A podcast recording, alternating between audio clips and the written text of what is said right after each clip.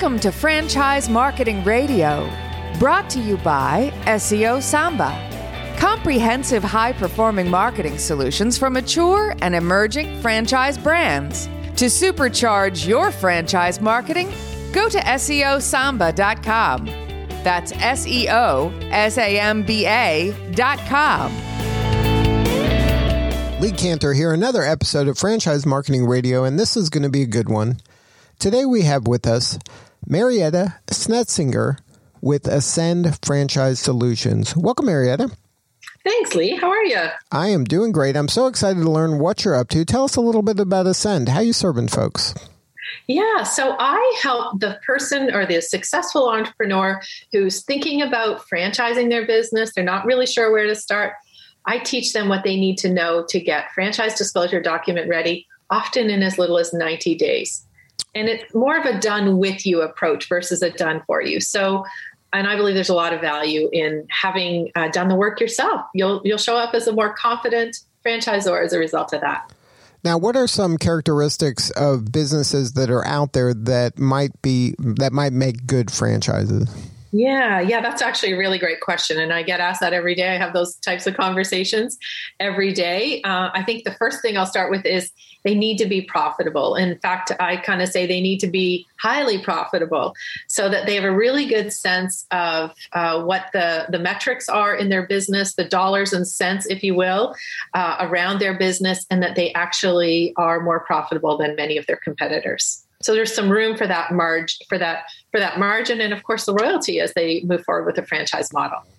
Now, how important is uh, kind of the operation side of this? Because I know a lot of successful business people who are their business is kind of melded with their personal and it's hard to for them to discern kind of when, where one starts and one stops. Like I would think in a franchise you got to be pretty tight and have really solid systems that you can transfer. So it isn't like, oh, when you get this, I put that, this goes over here and I got this deal with the here and I don't even show that, you know, like a, a lot of businesses are kind of in a lot of gray areas when it comes to yeah, finances. Would, yeah, I would, I would say that that's probably two other, you've hit on two other areas that I think are really important when you're kind of that uh, franchise prep time frame. Uh, one would be you have a really solid way of attracting, of retaining, and onboarding, if you will, your clients. So you've kind of got the marketing part of it figured out. You you know exactly how you're going to attract. Like so, it's like kind of the marketing and the sales process have been figured out. The two those would be kind of the two areas I would love I would like to be looking at to make sure that you you know you've kind of got that figured out. You've got a steady flow of customers, you've got the marketing, the branding is solid, it's in alignment with your brand and you're able to bring those customers in. And then you have a process internally from the time they say yes to become your customer. You've you've got a process in place to help make that happen. That's probably more on the service side and you, you could apply that to to really any business but having a solid kind of beyond the financial a solid marketing uh, client acquisition and retention uh, plan in place would be really important now um when a person is saying to themselves, okay, you know what? We run this one pizza place. I think we got this. I think yeah. there can be one of these things everywhere. Yes. Um, at that point, do they call you, or is it something that they have to open a second one to kind of prove the model before they call you? Like, at what point do they get involved with you?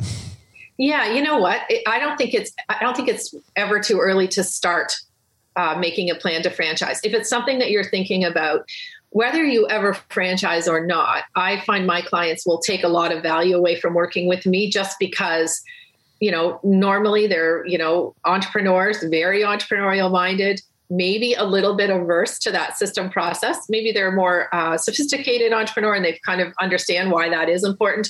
I don't think it's ever too early to get started, and the best practices of franchising and even getting ready to franchise can be applied to any business. So I would say it's never too early to start.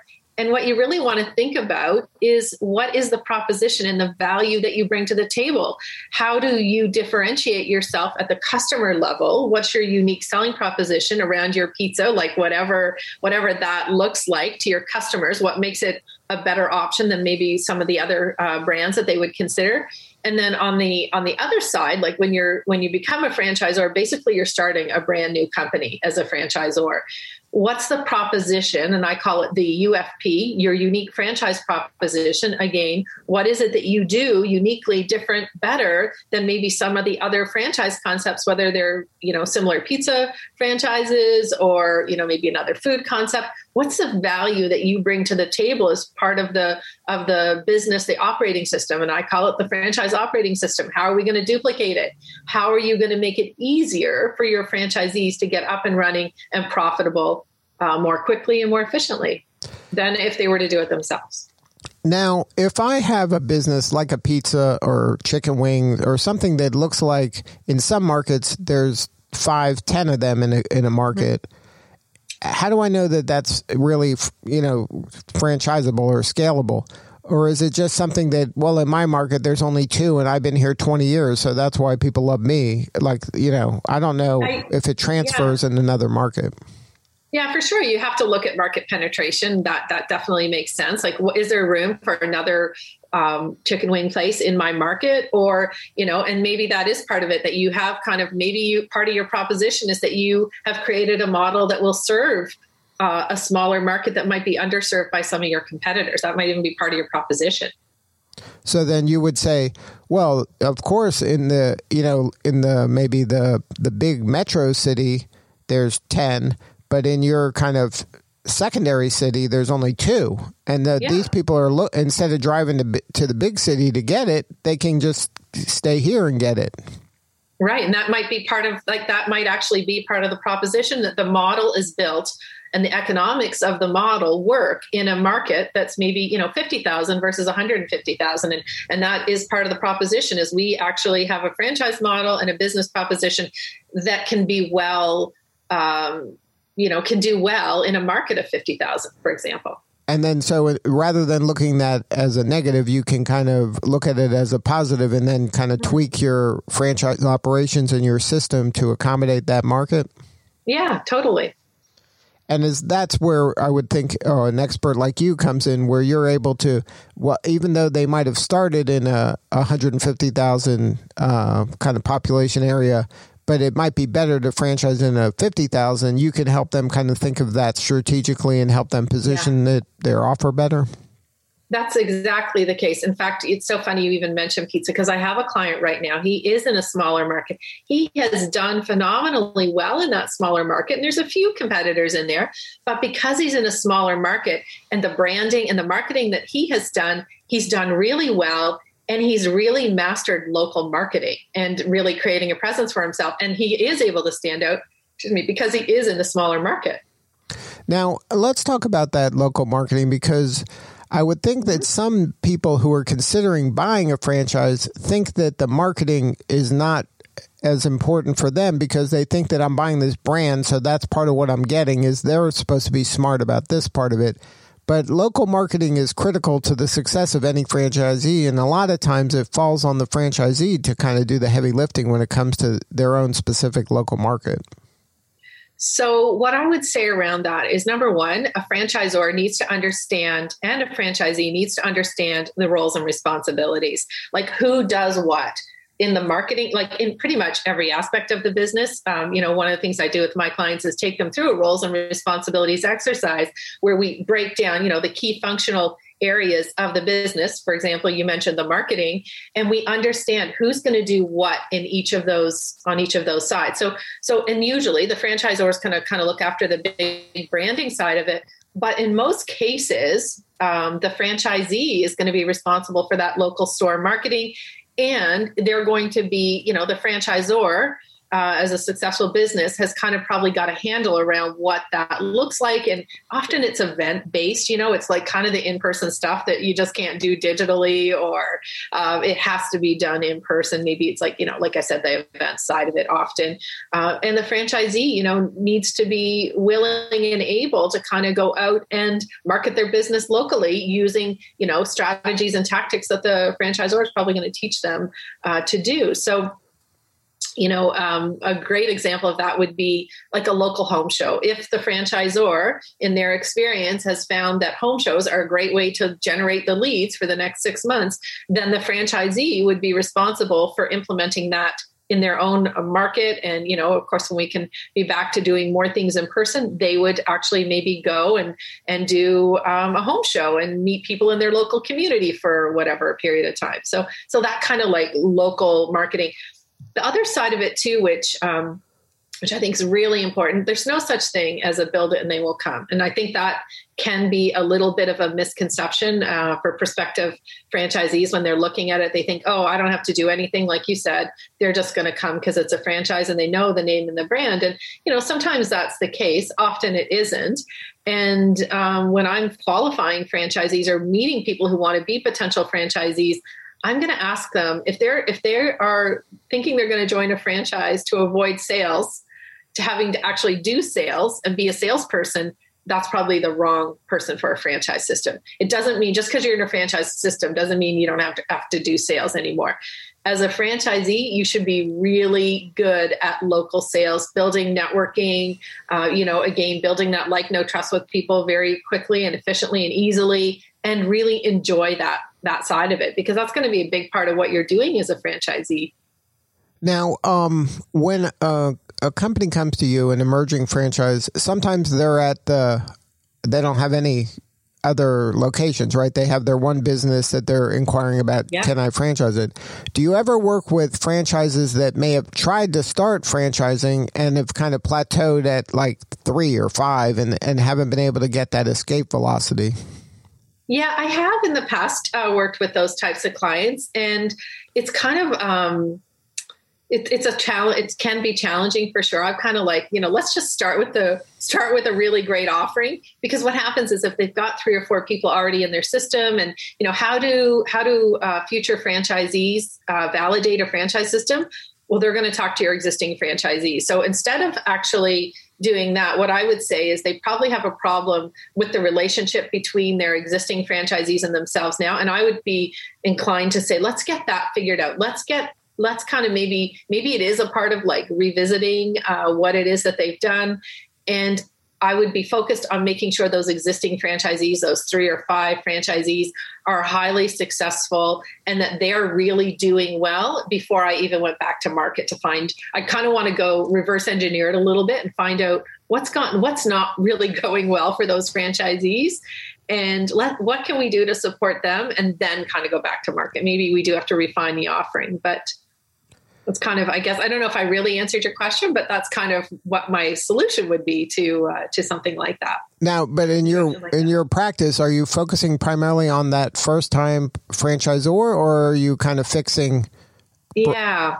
so through my own practice um, I, you know i'm 10 years into this now you know 25 plus in the franchise space i really enjoy i kind of want to get it done right the first time. So i probably am a better fit for someone who is really in the early stages of making the decision should i franchise? If i do what does it look like? How can i get there? And then once they kind of get the business model figured out then we would work with the lawyer to kind of you know most most states and provinces have a franchise disclosure requirement. There are legal documents that need to be done and when they go to the lawyer, they're going to be in a much better position to be able to answer the questions that are going to, of course, be incorporated within the franchise disclosure document. So, so to answer your question, I'm probably I could be either, but mostly my clients right now are in the pre-FDD phase, really the early decision making, getting getting ready, getting started, getting prepared to convert to a franchise.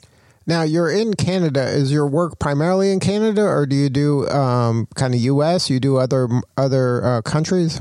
Yeah, absolutely. The way the beautiful thing about franchising is it really is a business model and it's a way to scale and expand a business. So so the legal side of it obviously you're going to need local counsel, but the model, the franchise model of scaling is basically universal. I mean, there may be some minor tweaks around the legality, but that's the legal. You're going to need the local legal counsel anyway. But as far it's really how it's a way of scaling a business, and that is somewhat universal. So it doesn't really matter where my clients are. Uh, primarily, they've been in Canada, but I would really love to work with more. Um, companies outside of Canada. And you know, I've, I've uh, begun dipping my toes into the uh, U.S. market, and you know, had some uh, had some good success there so far. And um, I look forward to serving clients in other parts of the world. So now, how do how do you identify? Um, a, a business that you think is franchisable or um, you know how do they even get on your radar because i would think they're just kind of doing their business out there? Are they are you do you have thought leadership? Do you have a book? Do you have something out there that kind yeah. of can capture their attention yeah, those. Uh, my book is actually uh, going to be finished this fall, and it is going to be called "The Franchise Business." And it really is for those people who are thinking about. It, so you can watch for that. Maybe I'll, I'll get back in touch with you when that's done. And uh, a lot of my leads truly do come from lawyers and other consultants, or you know, I'm very referral based, and um, a lot of people come to me because their look their clients need someone or they have a client who's been thinking about uh, what that looks like or what franchising looks like and it's beyond their um, their scope of expertise but a, definitely a lot of referral. So like a business attorney would have a client that says hey i'm thinking of franchising and the attorney is like oh i know the person you got to talk to marietta. Yeah or franchise attorneys and lawyers yeah uh, so there's attorneys that are just specialists in franchising that uh, yes. that don't do the, the, part that you do. They just do right. uh, the kind of the legal part. The legal drafting of the fr- so a franchise disclosure document. Again, it does vary by state and province what's required, but it's essentially uh, a backgrounder on the franchisor and what they are legally able to say to a prospective uh, franchisee. So uh, those folks, I mean, it's more of a business. You know, I'm helping them with the business side of it, the the franchise operating system side of it and then the lawyer is going to step in and, and usually it's kind of a bit of a back and forth and often collaborating with the lawyers to help you know between the two of us we can generally support a client really well as far as making a business decision and what are the legal implications. And likewise uh, making a legal decision what are the business implications? It's kind of marrying the two together. So so i often work very closely with franchise lawyers and it is definitely a very specific uh, practice of law uh, and area of practice. And um, that's generally who would bring me into the picture. Sometimes I'm sending people to, you know, sometimes people find me through associations. Like, you know, in Canada, we have the Canadian Franchise Association. So they would be, you know, kind of looking there and they might find me there. Um, but yeah, it's a lot of, honestly, it's a lot of referral. It's a lot of like, no trust.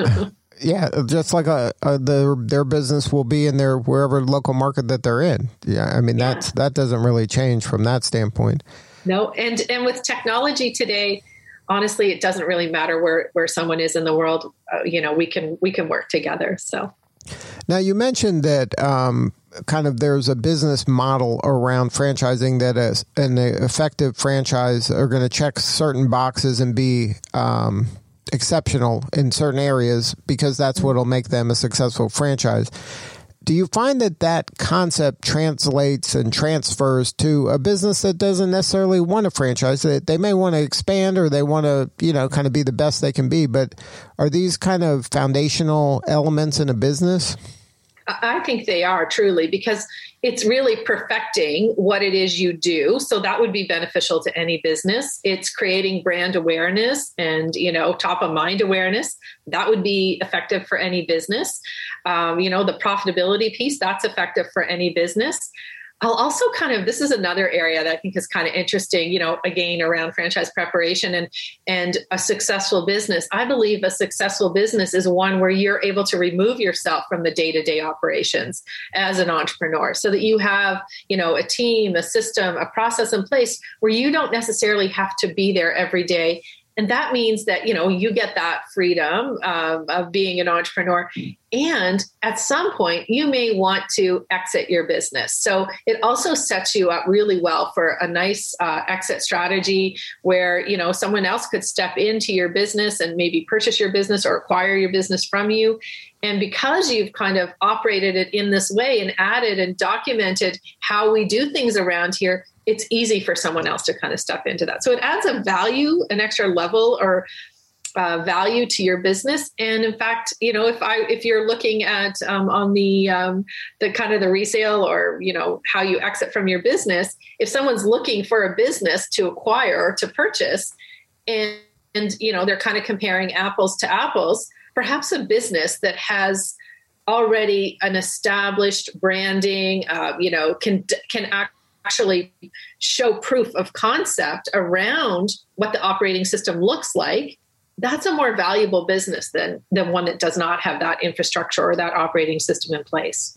So then it would be worthwhile to have a conversation with you or somebody on your team, even if they're thinking of exiting probably in the next five years or so, because then they can build up to having kind of those tight systems, get the culture right, get the brand yeah. right, and get the systems right so that they can then have a sellable business rather than hey, I'm doing well, but uh, you know, every one of my customers are not going to follow me when I quit. You know, they'll find somebody else. Yeah, it's kind of almost. I, I, don't. I don't mean this to be a negative thing, but really, it's kind of re- removing the person of the business and building an actual true business, not a person centric business. Does that make sense? Yeah. Well, that's what I see a lot of like I, will give you a, a, real example that happened to me when I was younger. I had a dentist that I went to for many years, and the dentist was great. And then he retired, and he's like, now this new person's going to take over my practice. And then uh, I'm like, who is this new person? Like they just like kind of, you know, they just changed the name on the door. And I'm like, well, why would I go to this? New, if I'm going to go to this new person, I, I'm going to pick a new person that's closer to my house. You know, like there's no compelling reason to switch to this new to person, here, right? Because it's right. not like it, it's uh, you know you know really truly what it, it's that it's creating a proprietary way versus a proprietary person who could leave the business. Right, and I think a lot of folks, especially uh, small business people, it is personality centric, and the people are buying that person. They're not buying the business solution. They're buying that individual's personality. Yeah. So it's how do we duplicate your personality? How do we find that mini me, that person that can kind of come in and be mentored by you, trained by you, and and you know, kind of get your customers used to that, you know, that it may not always be you, but they are trained in the way that you do things and can deliver a consistent, you know, consistency also comes into that, right? Like a consistent way of delivering on a customer experience can be really valuable to a business. And that is really the that's really the gift in removing yourself from the business. Right. And i bet you if you do that right now you've increased the value of your business. It's not dependent on you anymore. Yeah. it yeah. it's the business they're buying not you. Right. And if you look at failure rates of businesses that are, you know, change hands and the founder led organization, the founder leaves and someone else purchases it, purchases it, the, the failure rates are, you know, of that business being uh, successful and continuing on, the legacy part of it is is often uh, very low. So now, if there's somebody out there that wants to um, kind of have a conversation with you or somebody on your team about taking this next step and maybe elevating their business to the franchise level or just to learn more about how to have a succession plan that's going to be effective and maybe increase the yeah. value of their business, uh, what's the website? Yeah, it's ascendfranchise.com. And, uh, or you can also email me, Marietta, at ascendfranchise.com and uh, we can uh, we can have a conversation and see if that does make sense for you. I mean, again, we do specialize in the franchise space; it is very niched. However, I like I said, I do believe that you know some of my clients will start the work with me, and some of them will go on to franchise. They're kind of not sure. And other times they'll be like, you know what, I'm really glad that I went through this process because it helped me determine that I actually don't want to be a franchisor. So, you know, that's that also can be very valuable. Right. I would imagine just going through a conversation with you and you can kind of share with them the pros and cons and the uh, kind of upside and downside about taking this because franchising is a big deal and that is it a different business. Being a franchisor is different than running, you know, a, a pizza franchisor is not the same as running a pizza shop. I mean, your clients yeah. are different. I mean, you have a different kind of, it's a, a separate business, really. Totally. T- totally true. And I, I would, um, agree with you. You know, like it really is. It's probably the biggest decision you'll ever make within your business, other than deciding to exit your business. Converting to a franchisor, your business will never be the same, even if you don't franchise. I take my clients through uh, my program is called the Franchisor Blueprint Experience and um, you know we take you through the steps and the considerations that you need to make in order to franchise your business now like i said some people will and some people won't but you will never i can promise you you will never look at your business the same way once you've kind of gone through that process because really we are setting up that operating system uh, for franchisees or even for your own personal exit strategy. Right, and it's a, it's a, a good uh, exercise either way. Yeah, totally. Well, Marietta, thank you for sharing your story today. You're doing such important work, and we appreciate you. Thank you for having me. All right, this is Lee Kantor. We will see you all next time on Franchise Marketing Radio.